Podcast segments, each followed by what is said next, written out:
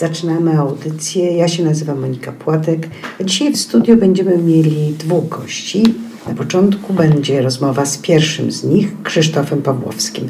Zanim powiem więcej o gościu, chciałabym nawiązać, e, że możesz powiedzieć dobry wieczór. Dobry wieczór Państwu, bardzo mi miło. E, chciałabym nawiązać do tego, co się działo tydzień temu. Tydzień temu w studio był Jakub Szamałek i rozmawialiśmy o sztucznych in, sztucznej inteligencji, ale też o zagrożeniach, jakie ona niesie. W książce Jakuba Szamałka Petr Semenow, jeden z bohaterów tej książki, bohater tak naprawdę rodem ze zbrodni kary Fiodora Dostojewskiego, ale i z Fausta Goethego. On gotów był oddać diabłu duszę, byleby jego pomysł na program sztucznej inteligencji zaczął działać. Miał plan, by sztuczna inteligencja mogła odczytywać nasze myśli i by nami kierować. Mm, czy mu się to udało? Odpowiedź na to znajdziecie Państwo w książce Szamałka. Nie chciałabym psuć Państwu przyjemności czytania tej książki. Natomiast już tydzień temu obiecaliśmy sobie, że do tematu powrócimy i porozmawiamy o tym, czy są dobre strony sztucznej inteligencji. Czy, czy to jest coś, co nam może pomóc w tej reszcie czasu, jaki mamy na czas, kiedy świat będzie istniał? Czy wiadomo, jak długo ten świat będzie istniał i jaki to będzie świat w związku z tym, że te rewolucje cyfrowe i biotechnologiczne mają miejsce. Kilka tygodni temu mieliśmy również w studio przedstawicieli Extinction Rebellion, sprzeciwiających się ludzi temu, aby zniszczyć świat i zniszczyć życie na naszej planecie, więc może jest szansa. Dziś w związku z tym chcielibyśmy porozmawiać o tym, czym jest sztuczna inteligencja, jak się do niej zabrać. I pierwszym gościem, jaki Państwo, jaki Państwo i ja mamy przyjemność gościć, jest Krzysztof Pawłowski. A jak należy Cię przedstawić? Jesteśmy na Ty. Tak, od dosyć dawna. Można powiedzieć, że jestem autorem z wykształcenia filozofem z zawodu urzędnikiem. Autorem kilku książek. Nie jestem specjalistą od sztucznej inteligencji. Ja mam kilka książek przed sobą. Pierwsza książka, którą Krzysztof Pawłowski napisał sam, to jest Ktoś puka do naszej drzwi, wydana w roku 2007 z ilustracjami Tomasza Januszewskiego, wydana przez wydawnictwo Tikum. Ciąg dalszej historii jakie są zawarte w tej książce, to jest książka dla młodzieży. Tak, zdecydowanie. O rzeczach niezwykłych. Dla młodzieży do 107 lat, umówmy się, to jest obecnie termin nieostry. Ale też nie przez przypadek o niej mówimy nie tylko po to, żeby przybliżyć sylwetkę Krzysztofa Pawłowskiego, ale również dlatego, że tam się właśnie dzieją rzeczy, które powiązane są z rzeczami niezwykłymi, e, z techniką i inteligencją, nie wiem czy tylko i wyłącznie sztuczną.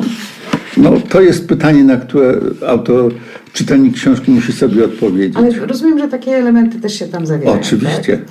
I e, druga część tej samej książki to jest książka o wspaniałym tytule. Na szczęście można mieć pecha.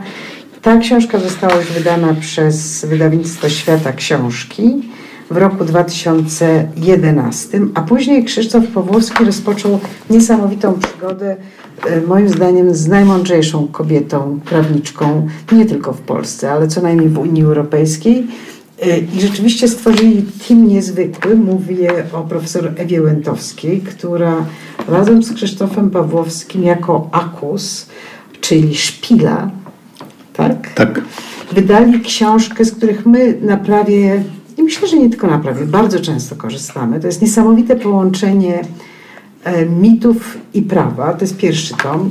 Książka o prawie i o mitach Ewy Łętowskiej i Krzysztofa Pawłowskiego została wydana w 2013 roku przez wydawnictwo Wolters Kluwer, Lex Wolters Kluwer. I dalsza część w tym samym stylu to już jest pokazanie, ile łączy prawo I mity to, to jest zrozumiałe, ale również prawo i operę to jest drugi tom wydany w 2014 roku, co niezwykle płodni autorzy.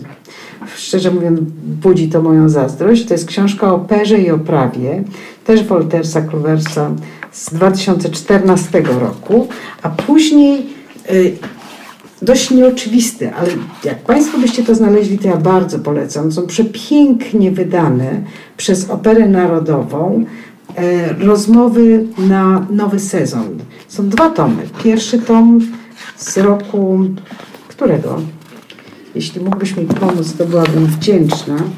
A Istotą tego jest to, że macie Państwo tutaj wspaniałe ilustracje. Książka jest wydana po polsku i po angielsku. 15-16. Natomiast e, opowiada o tym, jak wspaniały, bogaty jest repertuar Teatru Wielkiego w Warszawie, a jednocześnie krótkie teksty obu autorów pozwalają zapoznać się z treścią ale też jest sensem tego, co jest przedstawiane. Naprawdę to jest przepięknie wydany w roku 2015 i później rozmowy na nowy sezon, część druga w 2016. Obie te, oba te tomy są w absolutnie genialnych ilustracjach Marty Frey, co dodaje całości niesamowite, niesamowitej wartości. A później, a później Państwo żeście zaczęli pisać e, znów dla dzieci do lat 107, ale tak. rzeczywiście mając na uwadze dzieci.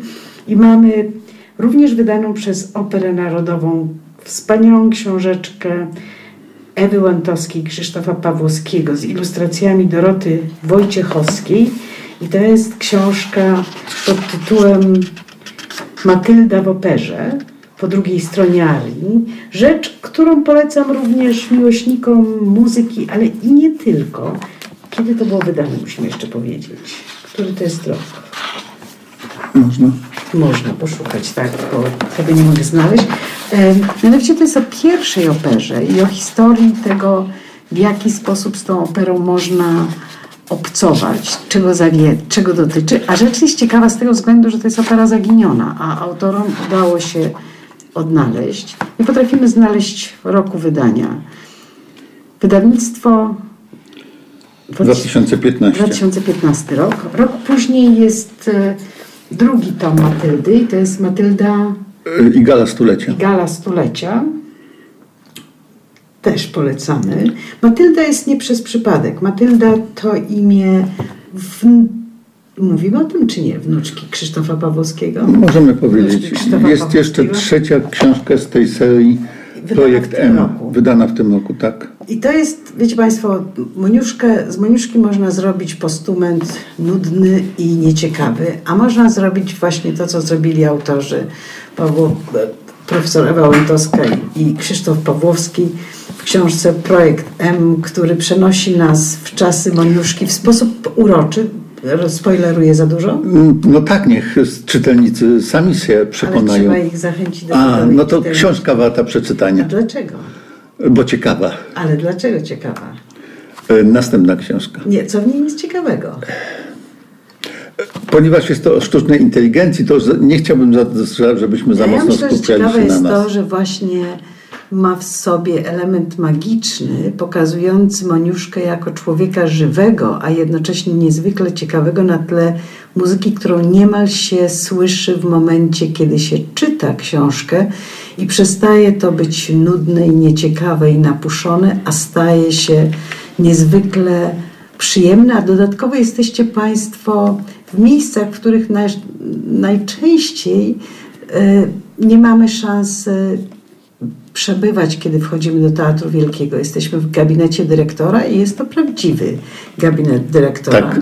Jesteśmy na zapleczu i widzimy tą cudowną machinę, jaką stanowi Teatr Wielki, który jest właściwie wielkim miastem samym w sobie. Ja się przyznam, że przed wielu, wielu laty, kiedy byłam w Gawędzie, a później w chórze Uniwersytetu Warszawskiego, miałam przyjemność występować w Teatrze Wielkim i później już wszystko nie jest takie same. To znaczy to, co się widzi za sceną i to, jak wygląda wspaniale ta cała fabryka, która tam funkcjonuje, właściwie wielkie, magiczne państwo, gdzie można stworzyć wszystko od y, dekoracji po stroje, przez próby baletu i muzyki. to naprawdę jest coś niezwykłego i część tego możecie Państwo odnaleźć w książce e, Projekt M. Bardzo to polecamy. Powiedziałabym, że nie. Ze sztuczną inteligencją to niewiele ma wspólnego, poza tym, że nas przenosi w czasie, więc być może sztuczna inteligencja będzie nam do tego potrzebna. Natomiast Państwo, e, autorzy profesor Ewa Łętowska i Krzysztof Pawłowski są również autorami przemiłej książki tłumaczącej już dzieciom, ale i rodzice mogą to przeczytać, jak urządzić skrzatowisko i czym jest konstytucja i jak konstytucja, dlaczego konstytucja jest potrzebna, w jaki sposób się ją tworzy, co w niej się ma znaleźć. I to wszystko jest w oparciu o świat e, dzieciom bardzo bliski, skrzatów i stworów przemiłych. Także to też polecamy. No, chyba żeśmy Pana przedstawili dostatecznie dobrze, to teraz się zatrzymamy i posłuchamy Imagine, co na tle tych książek jest bardzo na miejscu, a za chwilę wrócimy do sztucznej inteligencji. Chciałem bardzo podziękować za tak fantastyczne przedstawienie, aż sam e, zafascynowałem się sobą. Dziękuję Pani. E, profesor Ewy Łętowskiej przedstawiać bym tak długo nie musiała, a wydaje mi się, że tak, przy tej okazji... O, znaczy, uczciwie mówiąc, bardzo lubię w tych audycjach mieć do czynienia z autorami, którzy piszą i mam nadzieję, że to też wpływa na to, że więcej z nas sięga po książki i czyta. Świat książek pozwala przetrwać i pozwala znaleźć rozwiązania problemów, z jakimi się mierzymy. Czyli tym przyjemniej jest mi z tego powodu, że zechciał Pan przyjąć zaproszenie do radia i być z nami dzisiaj w tej audycji. Imagine. Słuchajcie powtórki programu.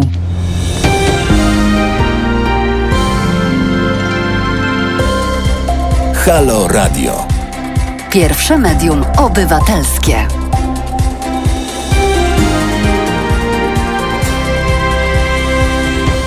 Ja się nazywam Monika Płatek, a w studio razem z nami nadal jest Krzysztof Pawłowski.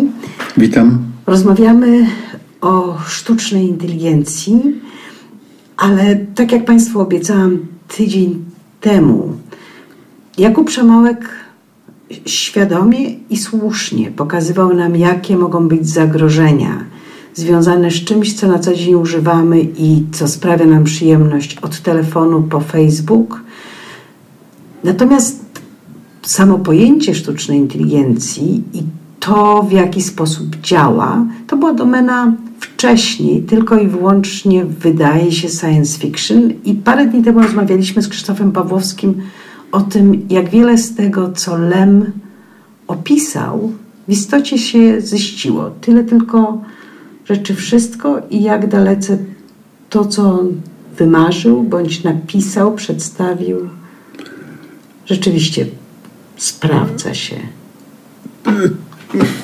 Jest to pytanie tak naprawdę do lemologa, ja nie jestem lemologiem, także nie podejmuję się to odpowiedzieć na to pytanie. Natomiast y, pamiętam jedno z opowiadań Lema, gdzie on tak naprawdę porusza problem sztucznej inteligencji i to tak trochę pewnie w sposób nieoczywisty. Mianowicie tam y, twórca pierwszej sztucznej inteligencji, która okazuje się o niebo, jeżeli nie o trzy nieba, od nas lepsza, konstruuje sztuczną inteligencję. I kiedy konstruuje tą sztuczną inteligencję, zarówno on, jak i też zdaje sobie sprawę, że ta sztuczna inteligencja w zasadzie nigdy nie będzie służyła człowiekowi. Z bardzo prostego powodu. On tam y, tą sztuczną inteligencję obdarza nieomalże boskimi atrybutami. Ona jest tak od nas, ludzi, od niego mądrzejsza, że w zasadzie no, czy człowiek może służyć mrówce? Mniej więcej y, jest tam takie pytanie, no i dla... Człowiek może służyć mrówce? Nie. Dobrze byłoby, gdyby go mrówki niszczyło. Gdyby człowiek mrówki niszczył. Tak, zgoda. I tylko, że tak naprawdę oni żyją w dwóch zupełnie różnych światach. I to jest tak naprawdę to, co się mówi obecnie o sztucznej inteligencji, ja chciałem zaznaczyć. Ja nie jestem specjalistą od sztucznej inteligencji. To mówimy o tym na podstawie pierwszych ruchów, które są czynione, jeżeli chodzi o sztuczną inteligencję.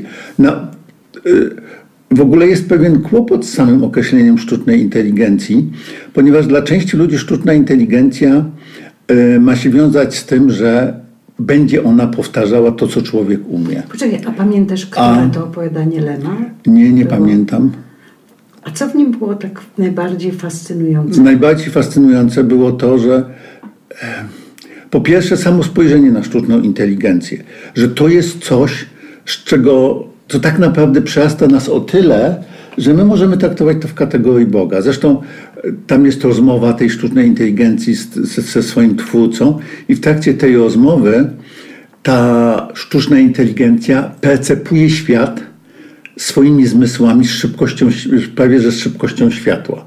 Czyli oni rozmawiają i nagle ta sztuczna inteligencja e, jest w stanie powiedzieć, co się dzieje na planecie Wenus, jest w stanie powiedzieć, co się dzieje na Saturnie, e, jakie są procesy fizyczne w Słońcu.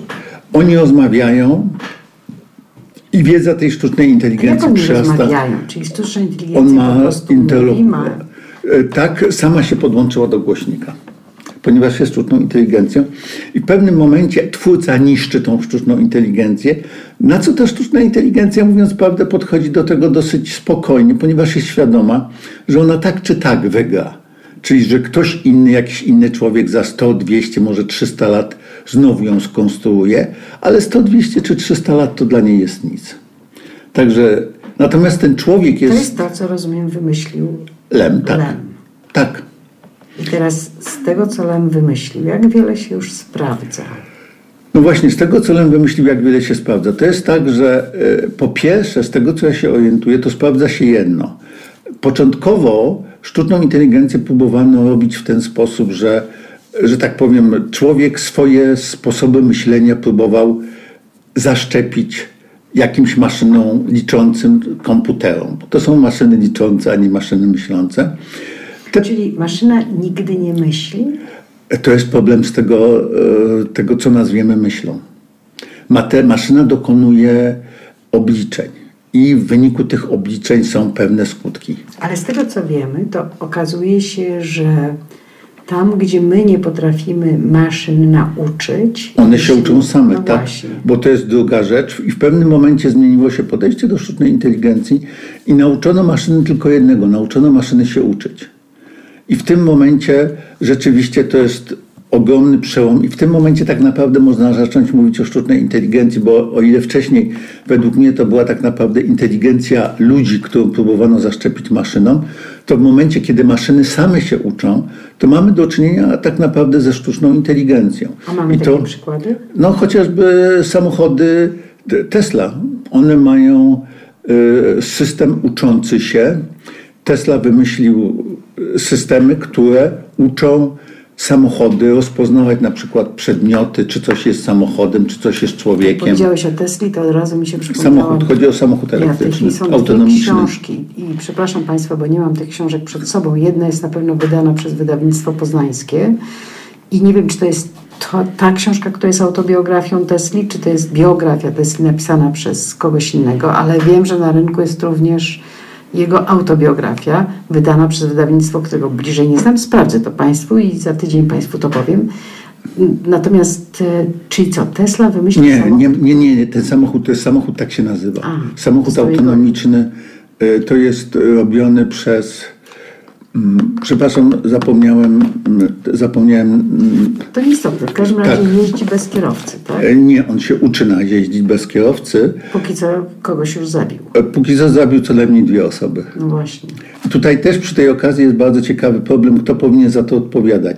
Czy ci, którzy ułożyli algorytmy, czy samochód, czy kierowca, który jednak dosyć mocno zlekceważył. Ostatni wypadek doszedł do skutku, ponieważ pani, która miała nadzorować, czy też pan, nie wiem, nie pamiętam, którzy mieli nadzorować naukę, po prostu zaczęli grać w jakąś grę, jakiegoś Game Boya. No i skończyło się to tragicznie. Samochód zabił kogoś, nie rozpoznając, że jest to człowiek, ponieważ on ma czujniki, on ma różnego rodzaju urządzenia, które powinny mu pomóc mu rozpoznać, ale no, tym razem nie udało mu się rozpoznać, że to jest człowiek. I to też e, tak jest trochę wypad w tą stronę pokazujący nam e, rzecz, z której chyba do tej pory nie zdawaliśmy sobie sprawy, ale że Kant miał rację, że poznajemy świat w pewien ustrukturalizowany sposób, chyba, A to, co nas tak naprawdę potwornie różni od sztucznej inteligencji, przynajmniej według mnie, ja oczywiście nie jestem specjalistą i mogę się nie, i się nie znam, to jest to, że my wiemy, jak my poznajemy świat, my wiemy, jak inni poznają świat. Natomiast my zupełnie nie wiemy, jak sztuczna inteligencja będzie A poznawać przepraszam, świat. bo my tutaj w tym studiu strasznie lubimy Kanta i żeśmy już parę audycji, y, za dużo powiedziane, że mu poświęcali, ale korzystaliśmy z jego wiedzy. To kiedy mówisz, że Kant powiedział, że to jest, poznajemy świat w sposób ustrukturyzowany, to co konkretnie masz na myśli, gdybyś mógł przybliżyć tą myśl? Mamy kategorię poznawczą według znaczy? Kanta. Przestrzeń, związek przyczynowy, to znaczy, to jest taki jakby zmysł logiczny, który umożliwia nam uporządkowanie świata.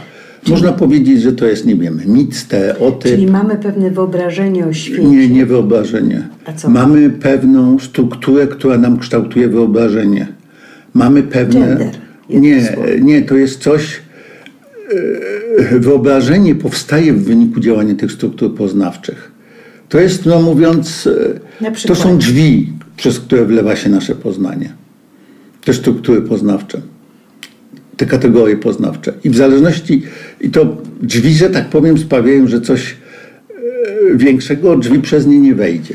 Czyli w momencie, kiedy nie mamy wyobrażenia niewolnika, Nie, to nie to. E, a To nie to. Kiedy jemu chodziło głównie o na przykład przestrzeń, czas, celowość. To były te struktury, czas, czas, i celowość. Skutek przyczynowo-skutkowy. dalej nie rozumiem. Czyli, że na przykład nie jesteśmy w stanie sobie wyobrazić, że może być załamana przestrzeń. Nie, nie jesteśmy. e, je- e, To, że jesteś załamana przestrzeń, to ponieważ to jest przestrzeń, to jesteśmy w stanie sobie wyobrazić, natomiast samo pojęcie przestrzeni jest taką strukturą poznawczą, która umożliwia nam zapanowanie nad e, światem, zapanowanie nad informacjami, które wpływają do nas ze świata. Jak to się ma do sztucznej inteligencji i teraz tego samochodu, który sam My mamy, my mamy pojęcie przestrzeni i my wiemy, jak to pojęcie wygląda u nas i mniej więcej mamy świadomość tego, że pojęcie to podobnie wygląda u kogoś innego. Natomiast ja myślę, że głównym tutaj problemem jest to, że tak naprawdę nie wiemy, jak to pojęcie, czy w ogóle sztuczna inteligencja operuje takim pojęciem jak przestrzeń. Jest na przykład taki bardzo dobry przykład e, z, e, pokazujący różnicę między nami a sztuczną inteligencją, taką rzeczywiście sztuczną, mianowicie strategia gry w Go. Y, Obecnie sztuczna inteligencja nauczyła się grać w Go. Go jest to gra chińska, azjatycka powiedzmy, żeby innych narodów nie obrazić, która jest bardziej skomplikowana od szachów. I tak długo jak e, próbowano nauczyć sztuczną inteligencję gry w Go, posługując się tymi strategiami, które są określone przez e, mistrzów Go, ona zawsze przegrywała z ludźmi.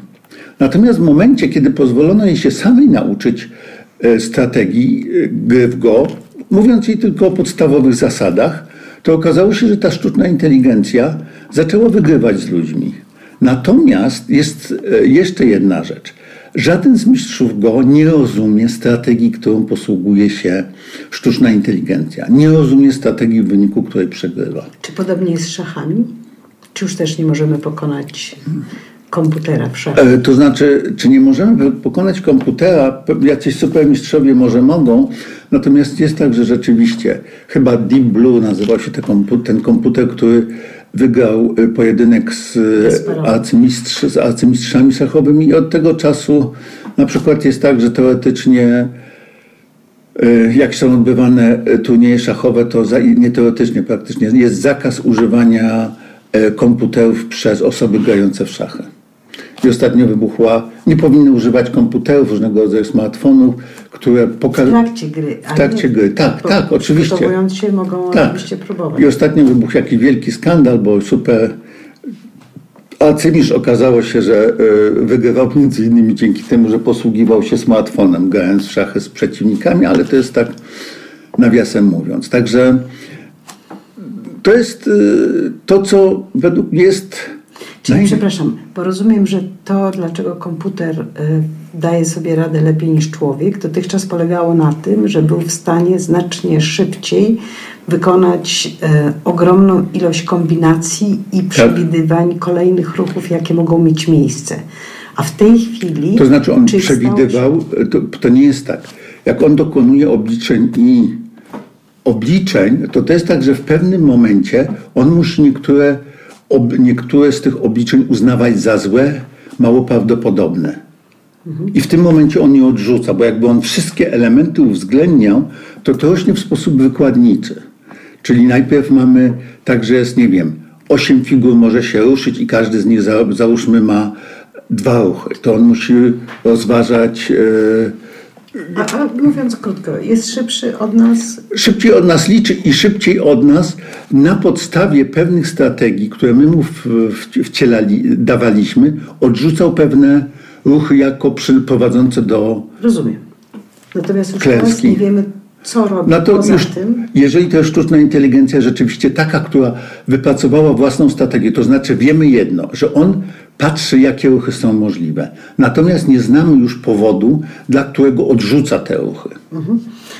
Czyli podsumowując, Stanisław Lem był tym, który tak naprawdę przybliżył nam szanse, jakie sztuczna inteligencja daje, a następnie naukowcy, informatycy, spece od komputerów wdrażali jego pomysły i idee wydawałoby się wzięte z niesamowitej wyobraźni, której trudno będzie się przebić do rzeczywistości, a się przebija.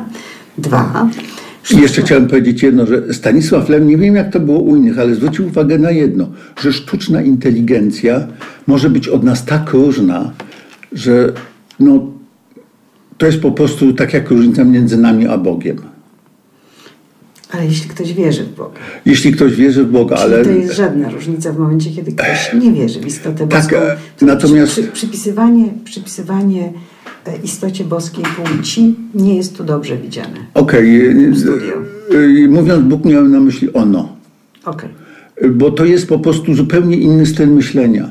Bo to nie jest nawet różnica jak między nami a naszymi przodkami, którzy ży- żyli 20 wieków temu, ponieważ no, jednak pewne rzeczy mamy ciągle wspólne, mimo tych 20 wieków różnicy. To jest taka różnica jak między człowiekiem a mrówką, jak- między człowiekiem a psem, który ja tak do końca psa nie rozumiem, on mnie też Tyle nigdy tylko, nie pod zrozumie. względem genetycznym jesteśmy szaleni. Ale tak, tak, genetycznym, natomiast nie pod względem struktur poznawczych. Rozumiem. Mnie zawsze fascynowało jedno, jak pies rozumie windę. Windę. Tak, ponieważ winda się, otwierają się drzwi, jest jedna rzecz. Otwierają się te same drzwi i jest zupełnie inna rzecz za drzwiami. Ale w międzyczasie jest ruch. Tak, ale ja to wiem, ale nie wiem, czy pies to wie. I my jesteśmy tak naprawdę w sytuacji tego psa, który próbuje, siedzi w windzie i nie wie, że jest w windzie i coś mu się otwiera i on nic nie rozumie. A ja bym chciała teraz e, zaprosić Państwa na przerwę i do posłuchania muzyki, a dziękując Panu ostatnie zdanie, czyli czy sztuczna inteligencja to jest coś, co nam daje więcej pozytywnego, czy więcej zagrożeń i dlaczego?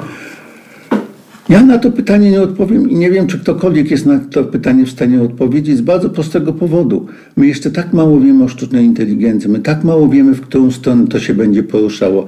I mówiąc prawdę, my tak mało wiemy, jak my będziemy chcieli to wykorzystać, że to jest, to jest coś, że skoro tego nie wiemy, to nie wiemy, co wkładamy do pudełka. To nie wiemy, co potrząsając tym pudełkiem z tego pudełka wyjdzie. Na przykład sztuczna inteligencja ma być wykorzystywana na polu bitwy. Czyli sztuczna inteligencja ma być wykorzystywana do zabijania innych Jest ludzi tak naprawdę. wykorzystywana w ramach dronów, To znaczy, które lecą na to nie jest sztuczna inteligencja. A co to jest? To są, oni mają operatorzy. Są operatorzy ludzie, którzy decydują. Rozumiem. Także to nie, to jest coś zupełnie innego. A tutaj. komputer, który jest... A jest sytuacja, w której. Nie, to nie nawet komputer. To jest. On naciska i- on robi. To jest joystick, który jest w ręku człowieka. No tak, no mniejsza od nazwy. W każdym razie ten... Człowiek decyduje. Tak. Natomiast y, o sztucznej inteligencji to już można mówić na przykład w przypadku pojazdów autonomicznych, które są na Marsie, które będą na Wenus. Na Wenus pewnie nie będzie, bo zbyt złe warunki. Ale tam jest rzeczywiście sztuczna inteligencja, ponieważ te pojazdy muszą same podejmować decyzje, jadą czy nie. Jest za długi, za duży odstęp czasu między tym, co się dzieje i możliwą reakcją człowieka. Rozumiem. Może dojść do katastrofy. Natomiast To ch- chyba też mm, tak naprawdę wyjaśnił mi Pan lepiej, na czym polega sztuczna inteligencja. Czyli tam, gdzie to ja decyduję wcisnąć e, klawisz czy nie, to ciągle jest moja decyzja Tak. na podstawie danych, które mi komputer dostarcza i to częściowo może być efekt sztucznej inteligencji, nie, tak? Sztuczna chwileczkę, może, ponieważ moment, kiedy komputer- ta maszyna zaczyna sama podejmować Tak, decyzje. natomiast czy chciałbym- wcisnąć klawisz, czy nie. Chciałem zwrócić uwagę, że w przypadku informacji dostarczanych przez komputera to też jest pewna selekcja. My jesteśmy atakowani taką ilością informacji, że jeżeli komputer już nam dostarcza informacje, to on też te informacje dostarcza selektywnie. Także już tutaj, ale to nie, nie, nie można mówić o sztucznej inteligencji, tylko też to są algorytmy, które wypracowują ludzie. To odrzucamy, to odrzucamy, to odrzucamy. Odrzucamy informacje o temperaturze otoczenia, kolorze, nie wiem, sukienki, czegoś tam, czegoś tam, a są dostarczane te i te informacje. Dziękuję bardzo. Ja jeszcze raz dziękując Krzysztofowi Pawłowskiemu za wizytę w studio, chciałabym Państwu polecić z jednej strony jak urządzić skrzatowisko. To jest książka szalenie aktualna i pozwala naprawdę zrozumieć jak działa, no może nie wszechświat, ale jak działa porządek na świecie organizowanym przez ludzi, którzy chcą jednak zbudować zasady i podstawy tego działania i konstytucji, a dla miłośników muzyki rozmowy na nowy sezon zdecydowanie oraz oba tomy Matyldy. Natomiast dla Trzy, ludzi... przepraszam, trzy tomy Matyldy. Projekt M też jest dla Projekt miłośników jest też- muzyki. Aha, i też rzeczywiście Matylda się w tym tomie pojawia, to, to prawda. I wreszcie dla ludzi, którzy są ciekawi tego, jak blisko nas może być prawo i jak często prawo, wbrew zachowaniom rządzących, może rzeczywiście służyć do rozwiązywania problemów i poszerzania horyzontów. Serdecznie polecam o operze i o prawie profesora Ewy Łętowskiej i Krzysztofa Pawłowskiego i o prawie i o mitach również profesor Ewy Łętowskiej i Krzysztofa Pawłowskiego. My to przerabiamy na studiach ze studentami i to są jedne z przyjemniejszych zajęć, także tym bardziej Ja bym chciał jeszcze jedną rzecz powiedzieć o- o- odnośnie tych książek o prawie. Mianowicie to są książki dla prawników i nieprawników, ponieważ w tych książkach staramy się mówić o prawie w sposób trochę inny niż mówią klasyczni A na czym prawnicy. polega? E, na pokazaniu pewnego systemu, na pokazaniu prawa jako elementu kultury i prawa jako elementu pewnej maszyny, która działa lub nie. gdzie przepis jest tylko początkiem, a standard się wypracowuje. E, profesor Łętowska była już gościnią w, w, Halo, w Halo Radio. E, Zazdroszczę czytań, y, słuchaczom, że mieli tą przyjemność Ja mam posłuchania. nadzieję, że będziemy również mieli okazję zaprosić zarówno profesora Łętowską, jak i Krzysztofa Pawłowskiego i wtedy będziemy już szczegółowo rozmawiać o książkach, nie tylko o prawie, ale i o muzyce. Bardzo serdecznie dziękuję, a teraz zapraszam na przerwę muzyczną. Bardzo dziękuję. Słuchajcie powtórki programu.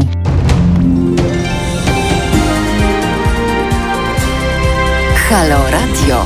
Rozmawiamy już w drugiej audycji o sztucznej inteligencji. Rozmawiamy, to za dużo powiedziane. Teraz będę prowadziła w zasadzie dialog, rodzaj rozmowy z Państwem. I zacznę od tego, że zrobiłam ten sam błąd po raz drugi, który zrobiłam przy książkach e, Jakuba Szamałka. Teraz zdecydowanie mniejszy, bo tylko w przypadku jednej książki, ale jednak projekt M czyli ostatnia książka Akusa Ewy Łętowskiej i Krzysztofa Pawłowskiego.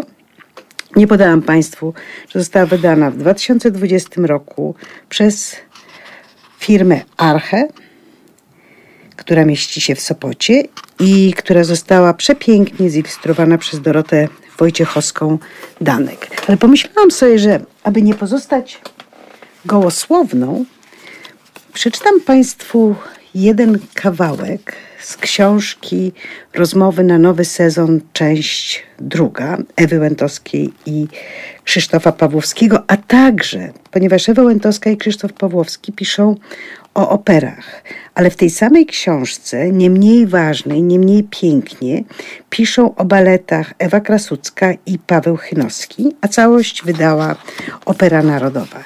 I teraz o jednej z oper, Umarłe miasto Ericha Wolfganga Korngolda, piszą autorzy w ten sposób. Mówi się, że wybrańcy bogów umierają młodo. Mozart miał zaledwie 34 lata, a Schubert dwa lata mniej, kiedy zamilkł, bo czego mieli dokonać, już dokonali. A przecież to wyjątkowo płodni kompozytorzy. Żywym też zdarza się wcześniej zamilknąć. Rossini po napisaniu Wilhelma Tella, mając lat 37, po prostu przestał pisać. A przed tym był tytanem pracy. Ericha Korngolda, którego umarłe miasto po raz pierwszy zobaczymy w Warszawie, zobaczyliśmy w Warszawie w 2017 roku. Wróżka chyba też pocałowała za wcześnie? że wcześniej zaczął, był cudownym dzieckiem, wybrańcem bogów. Prapremierę swojej pantomimy o bałwanku miał w wieku 13 lat. Zinstrumentalizowaną profesorską ręką Aleksandra Forcemlińskiego wystawiła nawet opera wiedeńska. Pierwsze dzieło symfoniczne 14 i 17-letniego kompozytora prowadzili dyrygenci tej klasy co Artur Nikisz i Felix Weingartner, a jego dwie opery Violanta i Pierścień Polikratesa wystawiono zanim skończył 20 lat. Przyznacie Państwo, że to dość imponujące, zarówno jeśli chodzi o początek, jak i o rozwój kariery. Ciąg dalszy polecam, abyście przeczytali sobie Państwo sami, natomiast ta treść zainspirowała mnie do postawienia pytania, czy sztuczna inteligencja potrafi tworzyć muzykę, która jest piękniejsza, bardziej doskonała niż ta, którą tworzy człowiek? Czy jesteśmy rozpoznać, którą muzykę tworzy człowiek, a którą sztuczna inteligencja? I wreszcie, czy sztuczna inteligencja mogłaby zastąpić dyrygenta? Te wszystkie pytania zadałam młodemu, obiecującemu, posiadającemu na swoim koncie nie mniejsze osiągnięcia niż twórca umarłego miasta, Basemowi Akiki, ale Basem Akiki w chwili obecnej jeszcze prowadzi samochód. Będziemy mieli możliwość skontaktowania się z nim za parę minut, telefonicznie, ale jednak. Natomiast w międzyczasie już nie dzwoniłam, bo pora jest bardzo późna, ani do Edwina Bendyka, ani do Yuvala Noaha Harariego. Obaj autorzy, Edwin Bendyk był gościem na naszej antenie. Obaj autorzy sporo napisali o sztucznej inteligencji.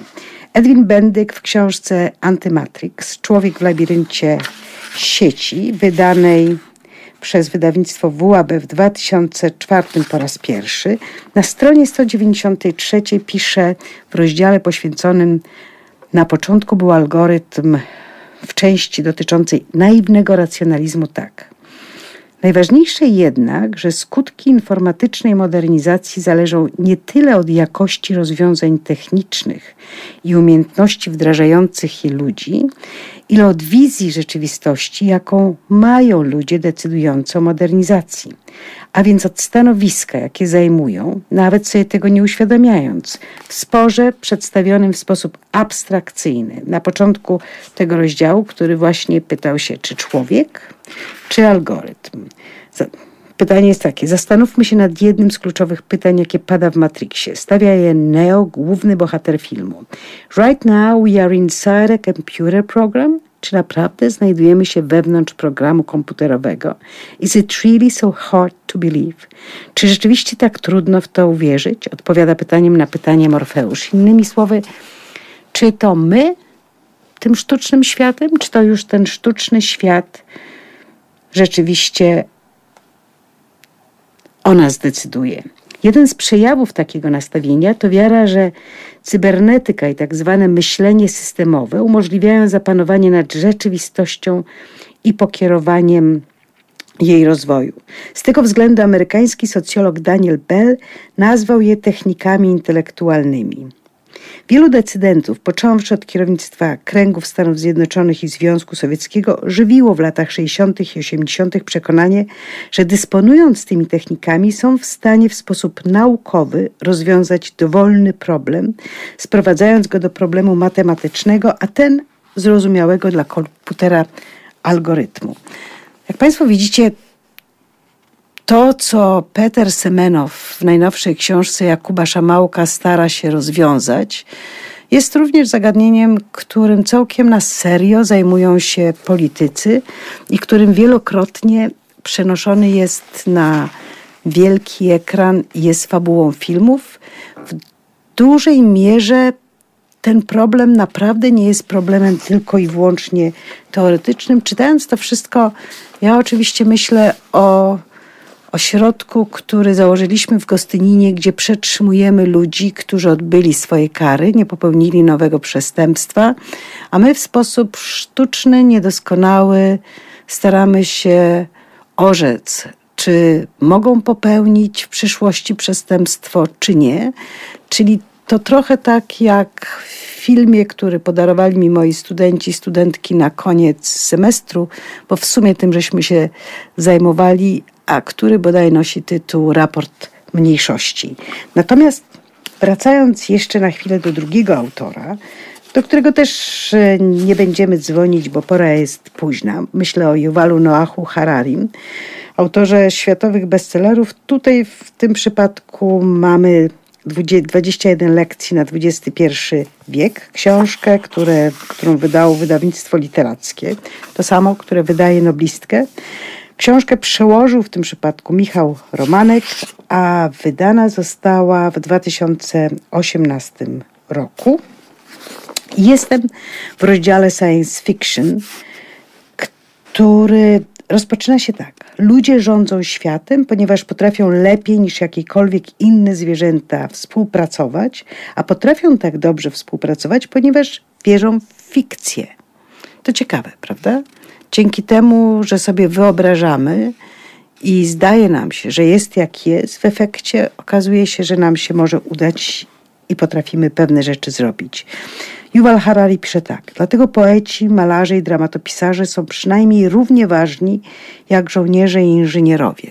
To z kolei natchnęło mnie, żeby po rozmowie z Basemem Akiki porozmawiać jeszcze na temat sztucznej inteligencji, rzeczywiście z inżynierem. Ale zanim to nastąpi, popatrzmy, że i Yuval Harari tak naprawdę, podobnie jak Edwin Bendyk, Bendyk odnosi się do filmów takich jak Matrix, ale mówi też o filmie innym. Wiele filmów na temat sztucznej inteligencji, teraz cytuję Juwala, jest wręcz tak oderwanych od naukowej rzeczywistości, że można się w nich dopatrywać alegorii całkowicie innych niepokojów.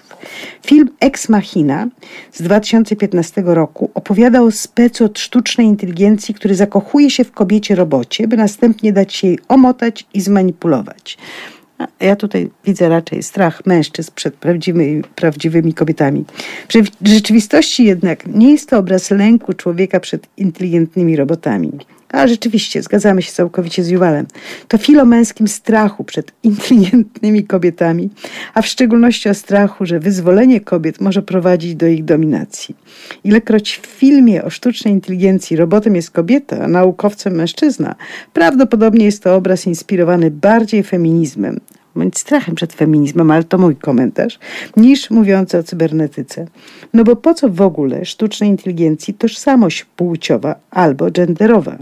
Jak Państwo widzicie, pojęciem genderu posługują się jednak inteligentni, wykształceni ludzie i się jego nie boją. Płciowość to cecha wielokomórkowych istot organicznych. Jakie niby znaczenie miałaby płeć dla cybernetycznej istoty nieograniczonej? I jeszcze kawałek. To jest kolejny podrozdział Życie w pudełku. Jest pewien wątek, który dzieła science fiction zgłębiają dużo wnikliwiej. Dotyczy on niebezpieczeń związanych z wykorzystywaniem techniki do oddziaływania na ludzi i do ich kontrolowania. To jest to, co żeśmy, o czym żeśmy rozmawiali z Jakubem Szamałkiem, ale to jest też to, co jak Państwo widzicie, wciska nam się i przenika rozmowę nawet wtedy, gdy chcemy rozmawiać o tym, jakie są pozytywne cechy sztucznej inteligencji. Cytuję dalej Juwala. Obraz świata w Matrixie przedstawia sytuację, w której prawie wszystkich ludzi uwięziono w cyberprzestrzeni i wszystko, czego doznają, jest określone przez nadrzędny algorytm. Z kolei Truman Show, jeden z moich ulubionych filmów, nie będę ukrywać, skupia się na pojedynczym człowieku, który nie wie, że jest gwiazdą telewizyjnego reality show. Zatajano przed nim, że wszyscy jego przyjaciele i znajomi, w tym matka, żona i najlepszy kumpel, to aktorzy. Cokolwiek mu się przydarza, jest realizacją gotowego scenariusza, a wszystko, co Truman mówi i robi, nagrywają ukryte kamery. Jednakże mimo błyskotliwości samego pomysłu, oba te filmy ostatecznie i tak cofają się przed wyciągnięciem pełnych konsekwencji z tak pomyślanej fabuły. Zakładają, że uwięzieni w Matrixie mają autentyczne ja, które pozostaje nienaruszone przez wszystkie techniczne manipulacje i że poza Matrixem czeka ich autentyczna rzeczywistość, do której bohaterowie mogą się przedostać, o ile będą wystarczająco zdeterminowani. Matrix to jedynie sztuczna bariera oddziałająca autentyczne wewnętrzne ja każdego człowieka od autentycznego zewnętrznego świata. Po wielu próbach i udrękach bohaterom zarówno Matrixo, Matrixa, jak i Trumanowi w Truman Show udaje się przekroczyć sieć manipulacji. Co ciekawe, prawdziwa Ziemia obiecana jest pod każdym względem identyczna ze zmyślonym Matrixem. Yuval Harari stawia, nie będę czytała dalej polecam Państwu naprawdę bardzo ciekawą książkę, stawia zasadnicze pytanie. Czy mówiąc o sztucznej inteligencji jako pewnej przyszłości, nie popełniamy błędu polegającego na tym, że nie dostrzegamy, iż już w pewnej mierze w tej sztucznej inteligencji jesteśmy, ale to nas cofa do pytania, i do tezy, jaką stawiał w swojej ostatniej książce Jakub Szamałek, że niestety nam to grozi. Postaram się to trochę poprzebijać taką nadzieją, że jednak e, człowiek, jego zdolności, jego umysł nie ma barier i może je przekraczać. Do tego potrzebna jest nam rozmowa z Basemem. Dostałam właśnie od niego w tej chwili SMS-a. Basem dojeżdża już na miejsce, musi mieć czas na zakwaterowanie. Prosi, aby zadzwonić trochę później. Dobrze, poczekamy, a w międzyczasie zapraszam Państwa w takim razie na przerywnik muzyczny. Gdyby to mógł być Beethoven, Bach, Mozart, to byłabym bardzo wdzięczna. Myślę, że Basem Akiki byłby z tego zachwycony. Dziękuję bardzo i za chwilę Spotykamy się ponownie. Słuchajcie powtórki programu.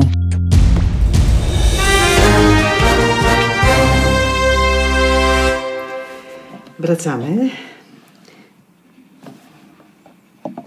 Wracamy do studia. Monika Płatek, Halo Radio. Późna, nocna godzina.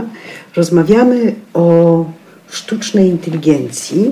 I oczywiście w poprzedniej odsłonie pewnie Państwo żeście wychwycili, że robiłam błędy językowe i miałam w tyle głowy, że Tania to słyszy i Tania na to reaguje.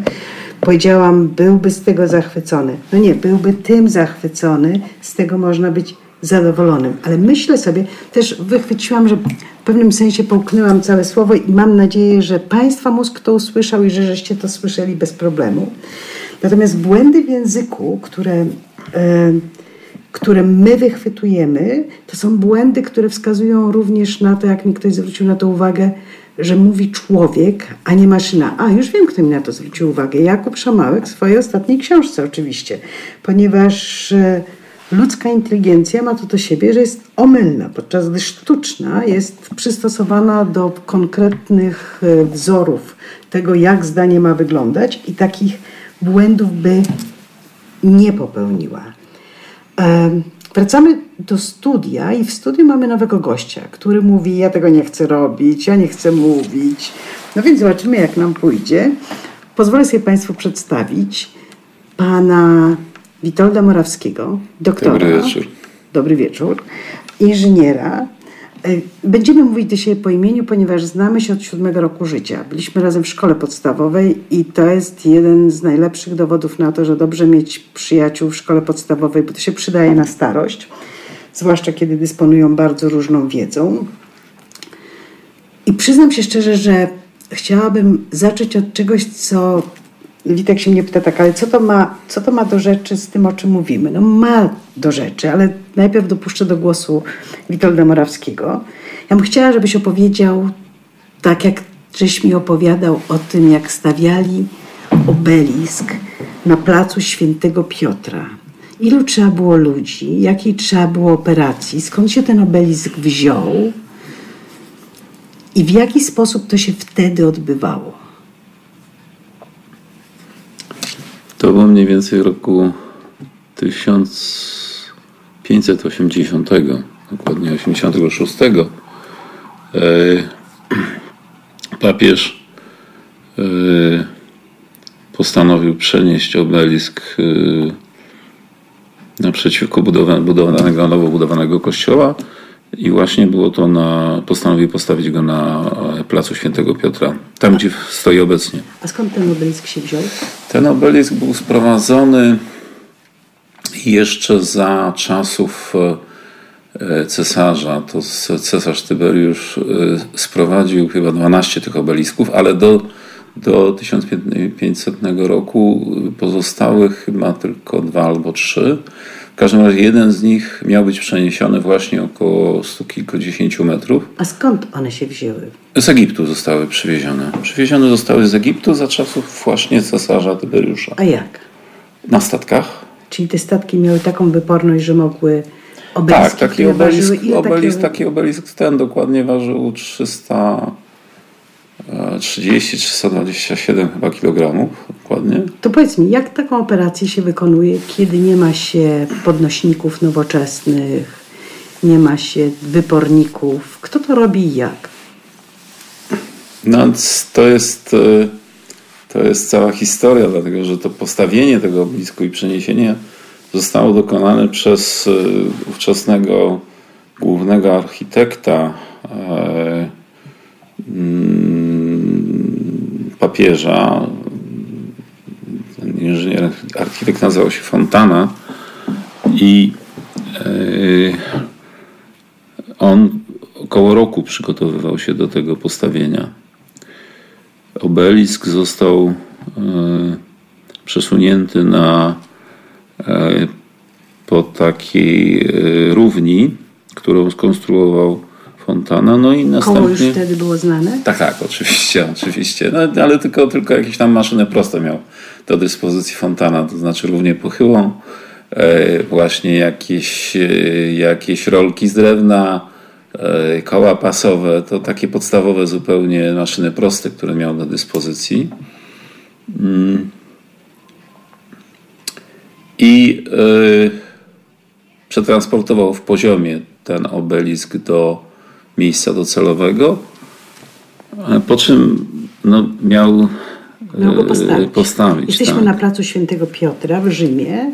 Tak. Obelisk, który waży 335 kg, leży sobie płasko. Tak, Fontana zaczął go przenosić na początku kwietnia, natomiast samo postawienie było, było gdzieś tam w, z końcem sierpnia. To już ten sam fakt postawienia. A powiedz tak, bo to waży 335 kg, czy Nie, nie, nie, ton, ton, ton. ton 300, 327 dokładnie. A ile to, to mierzy w długości? Ile to ma? 100 to ma... metrów? 23 metry dokładnie. 23, 23 metry. metry dokładnie. Czyli teraz te 23 metry trzeba postawić do pionu. Tak, trud, to trudno, trudność polega na tym, że jeżeli e, ten obelisk spróbowałby się chwycić za jego szczyt i próbować podnieść, to on pęknie pod własnym ciężarem. I to jest e, cała trudność takiego przedsięwzięcia. Czyli taki obelisk trzeba było chwycić w kilkudziesięciu miejscach i równomiernie podnosić. I to jest właśnie pomysł, który wykorzystuje Fontana. To znaczy on e, wiąże liny wzdłuż tego obelisku, wzdłuż tych 23 e, metrów. E, wiąże 40 lin dokładnie i przerzuca przez takie zblocze, które zbudował na szczycie wieży, którą w tym celu wybudował z drewna. Tak, on zrobił taką wieżę, i przerzucił te wszystkie linie, liny przez bloczki, które były, na, były na górze tej wieży. Tak. Okay. Po czym końce tych lin zamontował do rozstawionych na całym placu kabestanów. Co to kabestan? Kabestan to taka powiedzmy duża, duża rolka, która ma dodatkowo e, taki krzyżak na wierzchu, który pozwala obracać tą dużą rolkę. Rolka jest w pionie, w związku z tym można nawijać tą linę na tą Czy ta rolka wygląda jak złożone razem na przykład opony? No nie, to bardziej, to bardziej taka beczka, która ma jeszcze okay. taki krzyżak na górze, który, mhm. y, który pozwala na obracanie tą, tą, tym kabestanem. Do, do takiego kabestanu Fontana przewidział po cztery konie i yy, 16 ludzi. Cztery konie ogółem, tak? Są... Nie, nie, nie, nie, do każdego, do każdego. A ile jest tych kabestan? 40, no tyle ile lin. A. Każda lina jest do jednego kabestana, rozłożona po całym placu. Czyli mamy 40 koni? Nie, 40 więcej, razy. Więcej, koni jest więcej. Poczekaj, do każdego kabestanu ile koni? Cztery, ale no nie do końca, bo niektóre kabestany, te, które są na początku, wymagają nie aż e, dwóch, bo te na początku troszeczkę inaczej e, ciągną, mają zadanie ciągnąć linii niż te na końcu, tak? dlatego że ostatnia lina musi przesuwać się naj, najszybciej, mhm. żeby wszystkie liny e, posuwały się mniej więcej z tą samą prędkością, znaczy nie z tą samą prędkością, tylko mniej więcej uzyski, uzyskiwały takie, takie przesunięcie, aby rozłożenie ciężaru było równomierne na każdej linie. Dobra, no i co tak? dalej? No i do każdego kabestanu mamy powiedzmy cztery konie, generalnie od dwóch do czterech. Yy, I do każdego kabestanu jest 16 ludzi. Znaczy chodzi o to po prostu, że ludzie muszą muszą yy, uważać, aby konie nie szarpały. Dobra. Tak? I teraz jaka jest zasada? Jaką on zasadę ustala? Znaczy to jest tak, że w ogóle generalnie dlaczego jest tak, tak że są cztery konie do jednego, czy czterech ludzi do jednego konia? Dlatego, że to jest mniej więcej taka sama moc. Jeden koń ma 0,15 konia mechanicznego, e, około 0,6 konia mechanicznego, natomiast człowiek ma 0,15. W związku z tym czterech mężczyzn, czterech ludzi powinno utrzymać konia, tak, powinno utrzymać konia. Pięć już utrzyma na pewno, czterech powinno utrzymać konia. To jest dlatego czterech do, do jednego konia, po to, aby nie było szarpnięć, bo to najważniejsze, żeby nie było szarpnięć. No, przypominam, że jeżeli nastąpi takie szarpnięcie, to ten, to ten obelisk złamie, może się, się może pękać. Mhm. Tak. No i y, tu jest oczywiście y, te, te, taki moment, że y, Fontana musi, y, musi y, obserwować te liny. W związku z tym staje na szczycie tego tego, tej zrobionej wieży I drewnianej. Tak, i, i wydaje rozkaz. Tu następnym problemem jest oczywiście komunikacja, ponieważ e, żeby on mógł dowodzić tymi 40 kabestanami, to musi to robić tylko i wyłącznie ma jedną możliwość krzykiem. Nie ma e, głośników, nie ma wzmocnień. Nie, nie ma nic, nie ma, nie ma nic z tych, tak. z tych rzeczy. W związku z tym no, e, zapowiada, że na całym placu musi być utrzyma, utrzymana e, absolutna cisza, ale trzeba sobie też zdawać sprawę, że tam jest mnóstwo gapiów, dlatego że jest to wydarzenie no, zupełnie niesamowite na, na miarę. no dzisiaj też byśmy się zebrali, gdyby było takie przedsięwzięcie. A jeśli się ktoś odezwie? No właśnie. I po to, aby, aby nie było nie było takich zachcianych, nikomu się nic takiego nie, nie chciało krzyczeć. Z, mm, Fontana ma obok kata, który stoi z mieczem, gotowy na to, aby obciąć, obciąć głowę każdemu, kto, kto, kto, się odezwie. kto się odezwie. Tak. No i na sygnał trąbki rozpoczyna się podnoszenie obelisku. Fontana stoi, obserwuje cały czas, czy równomiernie e, są obciążane liny. Ale trzeba sobie też zdawać sprawę, że wtedy to nie były takie liny jak teraz, my wszyscy rozumiemy, tylko to były takie liny skręcane z konopi głównie. I e, to były po prostu rośliny, które pod wpływem tego tarcia. ciężaru, a właściwie tarcia, które się z nich, w nich wytwarzało na skutek siły, która, e, która się pojawiała, e, i tarcza, one się nagrzewały. I to nagrzewało powodowało, że one w, w pierwszej fazie zaczęły po prostu parować.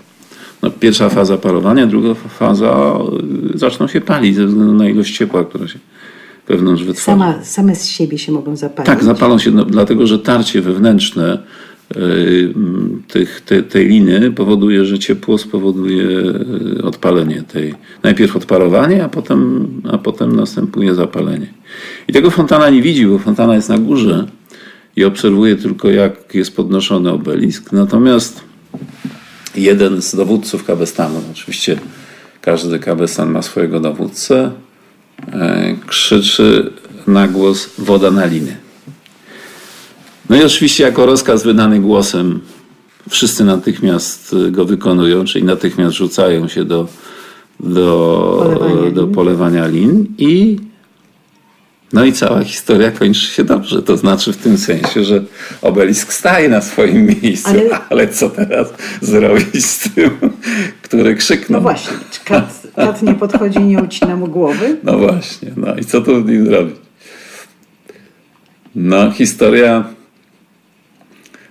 No bo tak, no jak tutaj złamać, złamać to, co się powiedziało? Także... z punktu widzenia prawniczki to jest bardzo prosta sytuacja. To jest stan y, nadzwyczajny. Także nie popełnia przestępstwo, kto działa w y, sytuacji konieczności. No więc rzeczywiście y, uznano, że nie popełnił przestępstwa, wręcz przeciwnie. To nie obcięto mu głowy, a nagrodzono go bardzo soicie.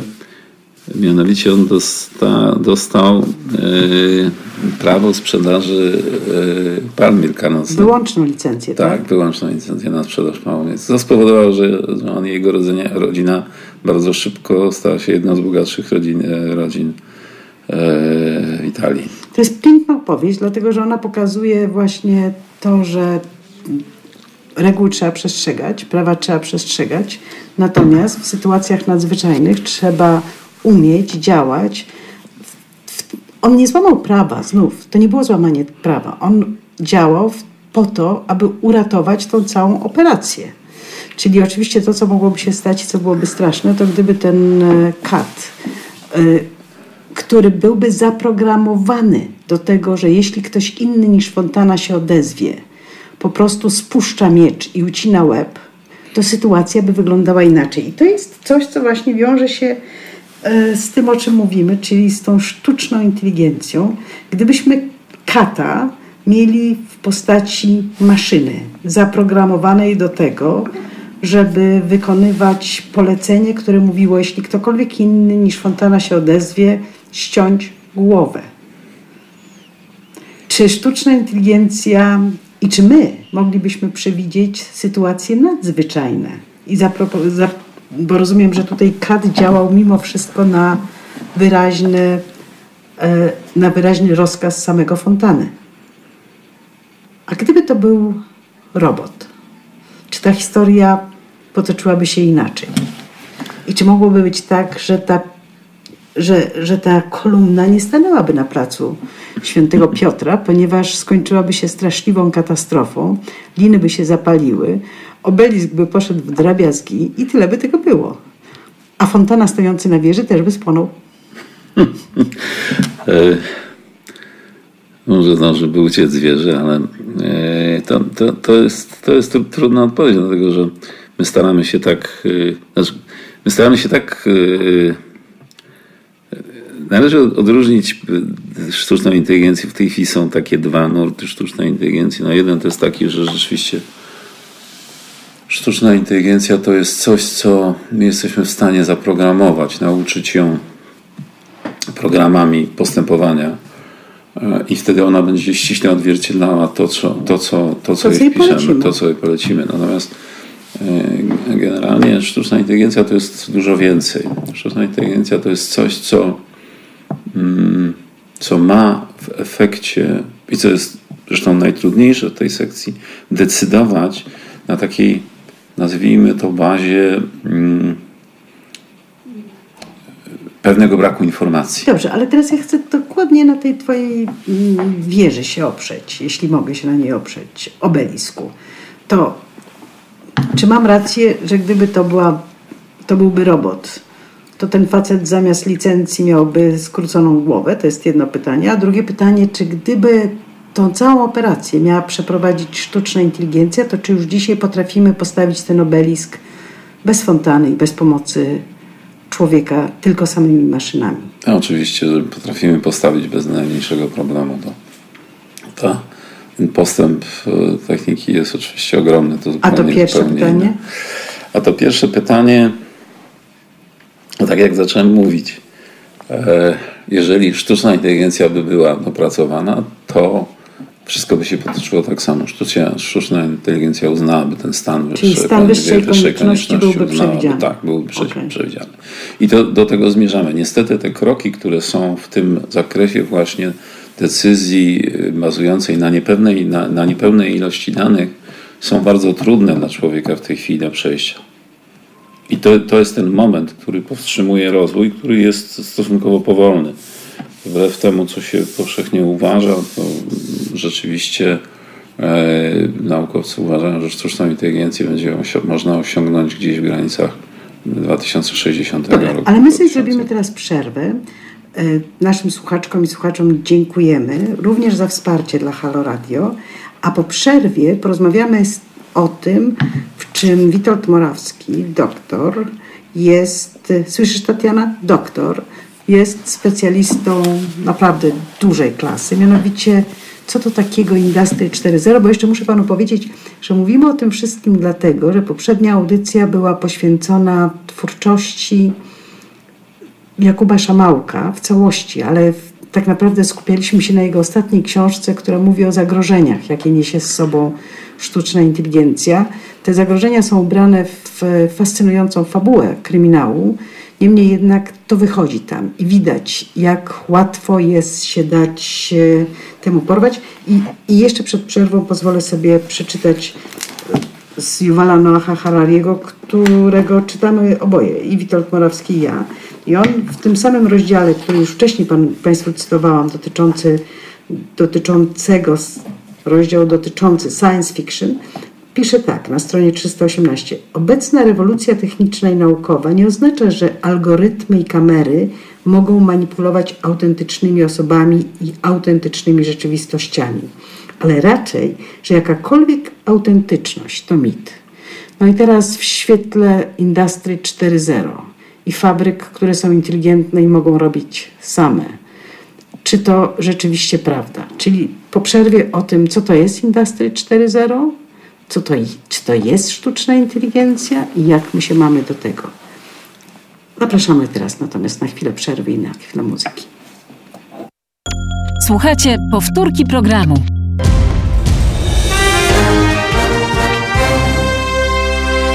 Wracamy po przerwie. Jest, jesteśmy w Halo Radio. Dzisiaj jest środa, noc. Już się chyba zaczął nowy dzień. Do końca tego nie wiemy, bo prawda jest taka, że ponieważ rośnie już e, inina i Matka Boska, jak. Emilia. Zapomniałam przez chwilę imienia drugiej dziewczynki. Emilia, przepraszam Cię, Emilia.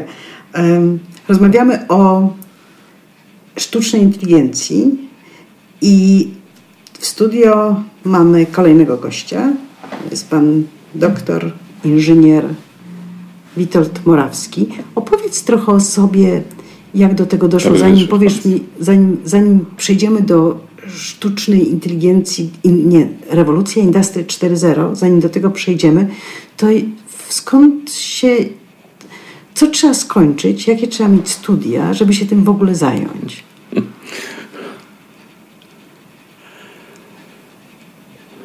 No, myślę, że to najlepszym, najlepszą pozycją jest mechatronika, ale e, studia mechatroniczne rzeczywiście, ale e, całe, cała, cała rewolucja czwartej generacji to jest, to jest rewolucja informatyczna. Trzeba sobie zdawać sprawę, co że to, to jest znaczy? zupełnie, zupełnie co innego niż tylko sam, sam przemysł. Ja zajmowałem się w swojej pracy mm, głównie Industry 4.0, które było, które obejmuje obszar e, produkcji. Natomiast rewolucja czwartej generacji to jest, e, to jest w ogóle sprawa związana ze zmianą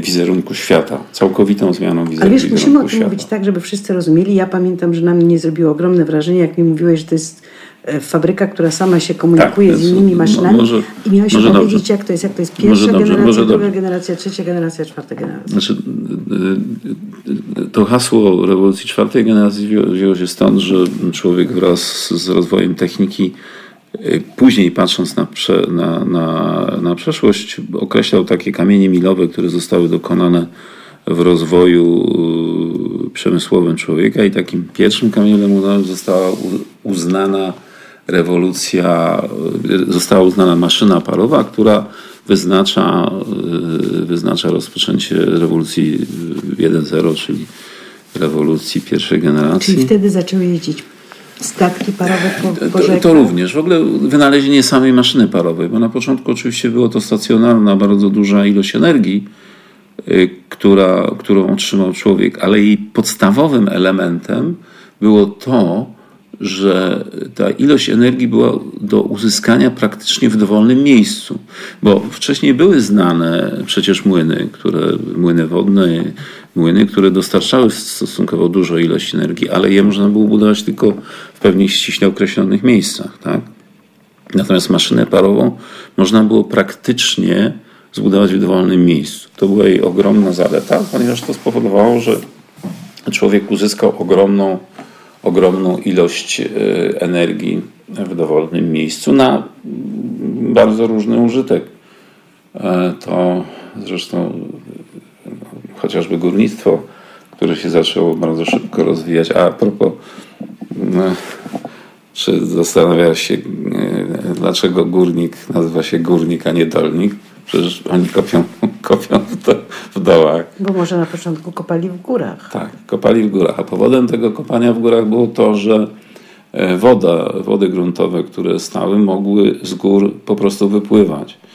I dlatego e, sztolnie były budowane w ten sposób, że miały bardzo lekkie pochylenie, tak aby woda mogła wypływać. Dopiero w momencie, kiedy opanowano technologię wydobycia wody, e, można było zacząć kopać węgiel dole. w dół. Tak, w dół. No, ale to tak, ale rzeczywiście, dolnik to bardzo dobra no, tak, tak powinno być, tak. Ale wracając do, do, do Mamy tego tematu. To, para. A więc pierwsza, e, tak, rewolucja to, to wyznaczona została przez ten pojawienie się maszyny parowej. Drugi, druga e, rewolucja drugiej generacji to jako taki, taki moment symboliczny uznaje się produkcję Forda T. Y, to jest taki samochód? słynny samochód amerykański, który był produkowany przez wiele lat, taki czarny. Znaczy nie może być w każdym kolorze, aby był to. Tak, to, to, to właśnie, tak, to właśnie. To właśnie kiedy synowie Forda przyszli do ojca i powiedzieli, że no właściwie trzeba już może zmienić ten kolor, już tyle lat produkujemy tylko czarny, na co Ford powiedział, że oczywiście może być każdy, tylko byleby był czarny.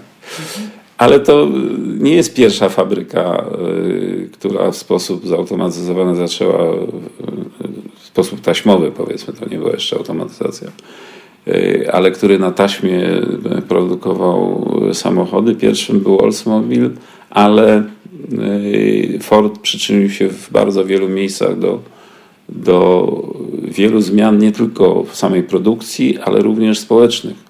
On pierwszy wprowadził możliwość sprzedaży samochodu pracownikom e, i wprowadził różne inne elementy postępu. To uczyniło ten, ten moment jako taki taki kamień milowy, który uznano za rewolucję drugą, Poczekaj, drugiej generacji. Czyli to, co jest to, bo ty mówisz o tym, że oni mogli kupować sobie samochody, ale tak. ja sobie wyobrażam, że jak ja bym miała stać przy taśmie i ciągle przykręcać jedną śrubkę.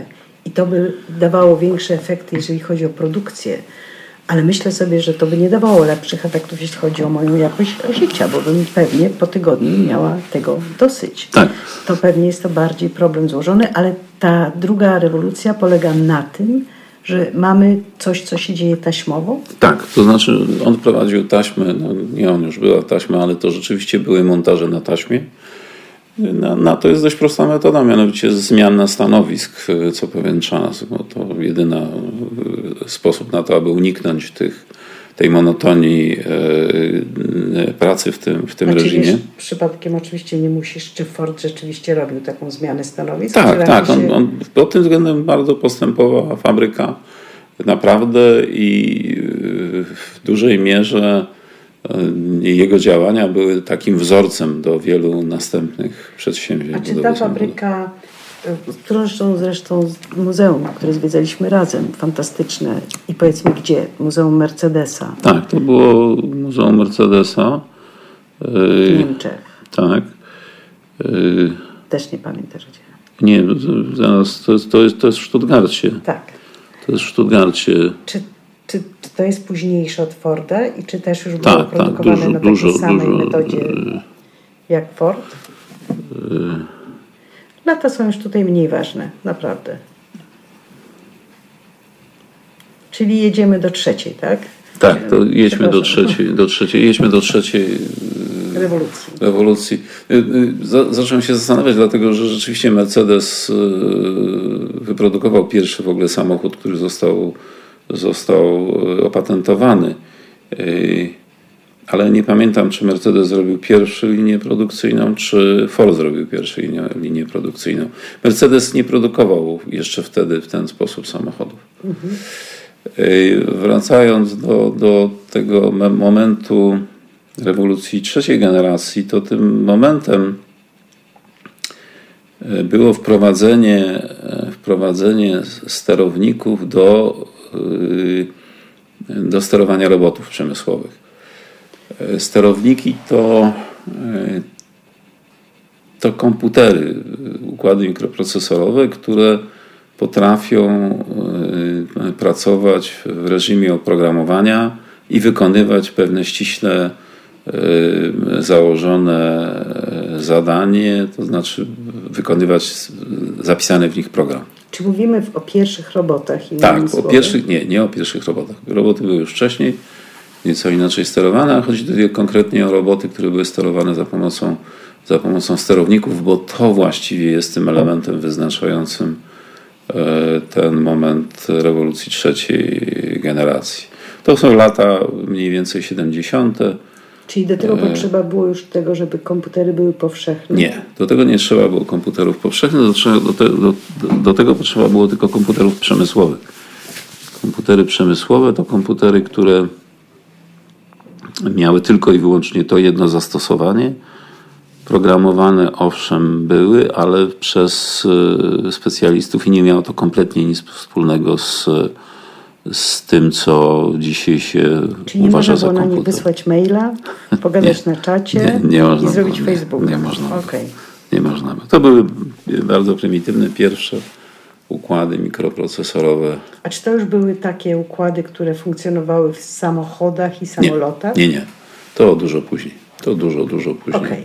To dopiero w latach 90. były pierwsze próby zastosowania e, w samochodach i, i samolotach e, mikroprocesorów, komputerów przemysłowych. Czyli mamy, jeszcze raz, mamy pary, dwa mamy taśmę, trzy mamy proste, proste roboty w maszynach, które wykonują określone funkcje. Tak, roboty przemysłowe sterowane. Fabryka, fabryka soków jabłkowych, czy... Nie, nie, to, to, to, nie są manipulatory, bo to, to co, co wszyscy widzą jako tam elementy, które przenoszą coś na taśmie z jednego miejsca na drugie, to to są manipulatory. To są układy, które również można sterować, e, e, można sterować za pomocą e, sterowników, ale generalnie tym momentem było pojawienie się procesorów, mikroprocesorów, a właściwie sterowników w, w układach robotycznych. Roboty to takie, które mają ramię, które A powiedz, co konkretnie taki, no. taki robot może zrobić? Gdzie żeśmy to widzieli? No, Gdzie żeśmy to odczuwali? Wszystko, wszystko. No nie, my, my nie. My jeszcze żeśmy tego nie odczuwali. Pierwsze roboty w Polsce pojawiły się dopiero gdzieś tam pod koniec lat 70., okay. ale to były wszystko ściągane z zachodu. Ale to na, tego niech nie. to nie będzie nawet w Polsce, tylko mhm. w jakich maszynach to funkcjonuje? Gdzie to konkretnie Nie, nie, nie. Działa? To, nie to, to wszystko służyło do produkcji do produkcji pewnych elementów. Tak? Jeżeli masz jakąś czynność, właśnie taką czynność, która jest monotonna, coś chcesz dokręcić, to możesz do tego spokojnie użyć robota, Aha, żeby on to dokręcał. zamiast mnie tą śrubkę dokręca robot. Robot, tak. tak. Zamiast, zamiast podawać, okay, podawać paletę... Na, na taśmie Forda to już wtedy nie ja robię te czynności, tylko robi to maszyna. Dokładnie. To co, robi, to, robi. to co ja robię jako robotnica? Czy tracę pracę? No i to jest, to jest właśnie taki pierwszy moment. Zawsze się wydaje, że, że w momencie, kiedy, kiedy tracimy, e, kiedy, kiedy pojawia się automatyzacja, to następuje utrata pracy. Zresztą to w historii jest to znane, bo to w historii się nazywało chyba maszynobórstwem. Tak, no to, to było taki, tak, to, było, to, to były takie momenty, że niszczono maszyny, dlatego tak. że zastępowały robotników. Y, ale to tak nie jest. Praca, pracy przybywało. Dlaczego? Y... Czy to pracy przybywa dla tych, którzy muszą wymyśleć te nie, to też. To też. Komputery? To też. Praca, pracy przybywa zawsze, tylko zmienia się jedna rzecz. Zmienia się poziom tej pracy. Ponieważ już teraz nie trzeba y, umieć przykręcać śrubę, mhm. no, tylko trzeba umieć na przykład zorganizować tą pracę. Czyli zupełnie pojawia się zupełnie inny poziom poziom umiejętności. Potrzebujemy wyższych kwalifikacji. To o to dokładnie chodzi. Musimy zostać przeszkoleni do nowych umiejętności. Czy to oznacza, że pracownicy, którzy wykonują proste prace, mogą być również prosto przystosowani do i, i, i przekwalifikowani do wykonywania bardziej skomplikowanych prac?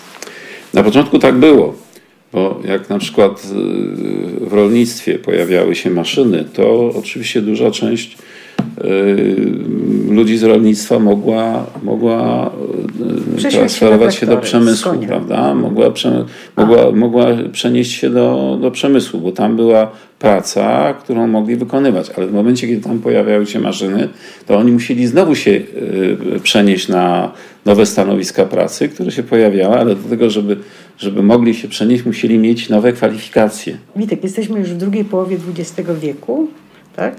I to oznacza tak naprawdę e, coś, czego do końca cały czas sobie nie zdajemy sprawy, że prawdopodobnie w ciągu swojego życia powinniśmy się umieć przekwalifikować parę razy. No to... Co więcej, powinniśmy się umieć cały czas uczyć nowych rzeczy, czy tak? Znaczy, generalnie to chyba są w ogóle takie badania, że średnio pięciokrotnie zmieniamy, zmieniamy pracę w ciągu swojego życia zawodowego. I y, z konieczności musimy zmieniać swoje kwalifikacje, ponieważ kwalifikacje, które zdobywamy na początku, wystarczają tylko na 5 lat. W tej chwili jest wiele zawodów, które już nie, nie istnieją, które były, kiedy my żeśmy kończyli szkołę, prawda? natomiast pojawiają się zupełnie nowe. I to, to odbywa się stale. To przy okazji, chociaż to nie jest temat naszej rozmowy, ale to widać wyraźnie, że szkoła nie powinna uczyć konkretnych rzeczy, tylko bardziej uczyć się uczyć nowych rzeczy. To jest umiejętność, która jest konieczna. Uczy, uczyć się uczyć, bo od uczenia ustawicznego nie ma ucieczki. Nie ma ucieczki. I dobrze, to ciekawe jest. Y, no, dla jednych jest ciekawe, dla innych nie. To zależy, to wszystko zależy od człowieka. No dobra. Y, to teraz przejdźmy, bo jeszcze mamy parę minut przed no przerwą. I, i, I teraz właśnie rewolucja 4.0, tak. I cóż to takiego jest ta rewolucja 4.0? Bo tutaj, tutaj według nawet tej literatury wszyscy to określają bardzo różnie. Niemcy uznali, że to nastąpiło w 2014 roku, nazwali to Industry 4.0 i okrzyknęli, że mamy rewolucję 4.0. Ale tą rewolucję będzie można dopiero yy, ocenić i rzeczywiście podać ten jej punkt startowy za kilkanaście lat, kiedy spojrzymy na to z odpowiedniego dystansu. Tak samo jak teraz możemy powiedzieć, że rewolucją pierwszej generacji była maszyna parowa, tak samo będziemy mogli powiedzieć, Ale że... bo, bo co? Dlaczego teraz nie możemy... Dlaczego teraz? Bo... Ja się z tą twoją rewolucją 4.0 spotkałam w twojej pracy. Jest taka makieta, która pokazuje, jak od wyprodukowania słoików po zakorkowanie w nich jogurtu w zasadzie maszyny się same ze sobą komunikują i wszystko się Dobrze. dzieje automatycznie. Nie ma tam człowieka. Pytanie, co, gdzie on jest? Na, na końcu wypija jogurt, ale czy go stać na to, żeby wypić ten jogurt? I jak to się dzieje, że te fabryki same z sobą gadają? No, no, no, to, teraz, to teraz właśnie przejdźmy do tego momentu, który się uważa, że ta rewolucja czwartej generacji y, już się rozpoczęła. Otóż tym momentem, który, e, który ja uważam za moment rozpoczęcia rewolucji czwartej generacji i to, co e, mówi na ten temat literatura, to jest taki moment, że e, maszyny podejmują samodzielną decyzję. Myślą? Znaczy, to, to jest bardzo trudno powiedzieć, że myślą, bo maszyny nie myślą. Maszyny w tej chwili wykonują i podejmują decyzje na bazie pewnych programów, które mają zapisane. To nie jest e, proces myślenia, tylko to jest proces podjęcia decyzji na, na skutek odpowiednich ilości informacji, które e, otrzymują. To nie jest sztuczna inteligencja. sztuczna inteligencja to jest, no to jest, to jest pułap wyżej. Ale Czyli w momencie, kiedy mamy Industry 4.0. Industry 4.0 to jeszcze nie jest sztuczna inteligencja, tak? To jest, tylko że Industry 4.0 ma na samej górze y, y, sztuczną inteligencję. Może, może troszeczkę później na ten temat powiem. Najpierw zacznijmy od, od tych podstaw. Ale w momencie, kiedy maszyna podejmuje decyzję, co to znaczy podjęcie maszyny, przez maszynę decyzji? Nie wiem. A więc e, jeżeli mamy proces produkcji, to, to w tej chwili ten proces produkcji w Industry 4.0, znaczy do tej pory odbywa się on tak, że e, budujemy sobie jakąś linię produkcyjną, no, wszystko jedno, co to, co, co to no, ma być. Powiedzmy piwo. Jogurt. jogurt. Dobrze, tak. jogurt Pewnie produkujemy. po dziesiątej moglibyśmy pić nawet piwo, ale Dobrze, dobrze niech będzie jogurt. Dobrze, mamy jogurt i mamy tam ten, ten, ten mamy te, te, powiedzmy różne, różne rodzaje jogurtu, które mamy produkować na linii produkcyjnej. W jaki sposób to jest robione?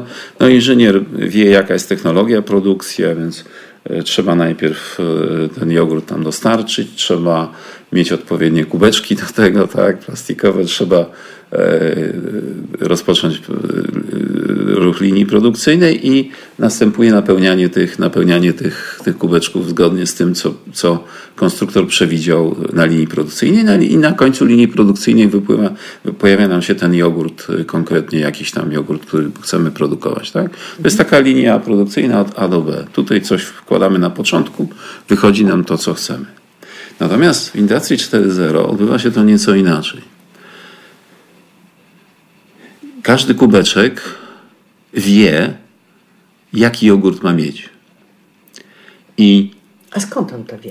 Dlatego, że dostał taki, taką informację zaszytą w takim, w takim kodzie. Nie, w takim chipie, który się w tej chwili, którym się w tej chwili głównie posługujemy w Industry 4.0. Mianowicie to jest RFID. Taki chip RFID to Co jest taki. Znaczy RFID? No mniejsza to, tak? Nie, no, RFID to jest taki skrót y, Radio y, y, Frequency Identification. Czy to jest, to jest to po czym będzie można poznać, kto wyrzucił do śmieci. Co? Również, tak. To jest, generalnie to jest taki mikroprocesor bez obudowy, który on jest naprawdę niewielki. On ma 0,4 na 0,4 mm kwadratowego. To jest taki maleńki Ale... element, który, po, który porozumiewa się drogą radiową z tym wszystkim, z kim się chce porozumiewać. Tak, my w kubku do jogurtu wkładamy mikroprocesor? Nie, on jest, on, jest pod, on jest pod kubkiem powiedzmy, tak? Generalnie może on być pod paletą, tak? Żeby, żeby była pełna jasność. Może być to napełnianie całej palety, tak? Mhm. Może być to napełnianie całej palety. Ja mówię o istocie, jak to działa. Bo może być ten jeden chip. Ten chip jest znany powszechnie. Jak kupujesz jakąś rzecz i yy, po zapłaceniu wychodzisz i nagle coś dzwoni przez bramki, to właśnie dzwoni ten, ten chip RFID, to znaczy on wzbudza to dzwonienie. Jak on działa? W bardzo prosty sposób. Ponieważ on ma, y, on jest bierny, to znaczy jego, jego, on, on nie, nie podaje żadnych sygnałów do momentu, kiedy y, kondensator, który jest wewnątrz tego, tego mikroprocesora, nie zostanie naładowany. Jak zostanie naładowany do pewnego poziomu, to wtedy ten sygnał wydostaje się na zewnątrz. A ładowanie tego kondensatora odbywa się w tych bramkach. Jak wychodzisz ze sklepu, to przechodzisz przez takie bramki. Przepraszam, bo ja mam jeszcze inne pytanie i teraz nawet nie wiem, jak go inteligentnie zadać, ale czy do tworzenia tego kodu RFID wykorzystujemy jakieś e, rzadkie, e, rzadkie elementy występujące w przyrodzie? Znaczy, to, to są metale szlachetne, tak jak mikroprocesor. To jest zwykły mikroprocesor, tylko niewielki. I on jest bez obudowy. Czy to, czy tak? I do tego jest antena z miedzi, z miedzi to ja wszystko. wiem, że nie musisz mi na to pytanie odpowiedzieć i może mam nadzieję, że błądzę i że nie mam racji i chciałabym nie mieć racji ten element to się inaczej nazywa, pierwiastki. To powiedziałeś, metale szlachetne, szlachetne tak? tak. Ale Czy to, to, jest coś, co wydobywamy w Afryce i o co się toczą wojny? Czy to nie, nie, nie, nie, nie, to znaczy, to znaczy, on jest zdobywany w różnych miejscach, ale to, to, to, to nie jest taki problem, dlatego że, że tak jak ci powiedziałem, 0,4 na 0,4 mm. To są tak, tak nie, niewielkie, tak, tak niewielkie ilości, że ciągle jest to, jest to niewielkie. Dużo więcej masz w telefonach tego, dużo więcej, nie, nieporównywalnie. No. Mhm. Telefony to są ogromne ilości. Sam czujnik RFID nie jest takim, chociaż jest dość drogim elementem. W ogóle jest dość drogim elementem. I dlatego lepiej jest to użyć na pełnej, na pewnej, na całej palecie, a nie na poszczególnym no właśnie, elemencie. To było tak? niesamowite. Ale ja chciałem tylko, żeby, żebyś zrozumiała ideę. Bo teraz, jeżeli taki element ma, ma zapisane, co ma być y, napełnione, to w momencie, kiedy on wjeżdża na taśmę produkcyjną, to nie jest tak, że teraz taśma po prostu ładuje tam, jak leci wszystko, ten jogurt, tylko on się pyta, najpierw kto wleje mi jakiś tam, nie wiem, jogurt truskawkowy. Tak? I pierwsza maszyna, jak on podjeżdża, to mówi, a nie ja, ja wlewam tylko, nie wiem, malinowy, tak? Podjeżdża do drugiej, ona mówi, ja wlewam bananowy, a trzecia mówi, ja, ja, ja, ja wlewam. I trzecia wlewa, wlewa i e, produkuje i wyjeżdża już jako, jako, jako ta gotowy towar. Go, go, gotowy towar, ten, który żeśmy zapisali, że taką mam. Czyli jak chcemy sobie produkować 10 palet, to leci sobie takich 10 palet, tak, a potem leci inna paleta truskawkowych i potem leci sobie następna paleta, paleta która, która jest inna. I w ten sposób yy, ten produkt, ten jogurt podejmuje decyzję, co ma być w niego wlane. I to jest Industry 4.0. Bo produkt decyduje o tym, co ma być yy, w niego nalane. Rozumiem. Tak? Do tej pory jak była linia, to po prostu leciało to jak My to jak żeśmy chciało. zrobili przy pomocy komputerów i wymyślaliśmy. Tak, tak, tak. Dlatego, że oczywiście się, musi być nadzór musimy, nad tym. Musimy się zatrzymać. Myślę sobie, że potrzebujemy chwilę, żeby to przemyśleć, co żeśmy usłyszeli i poprosimy o piosenkę.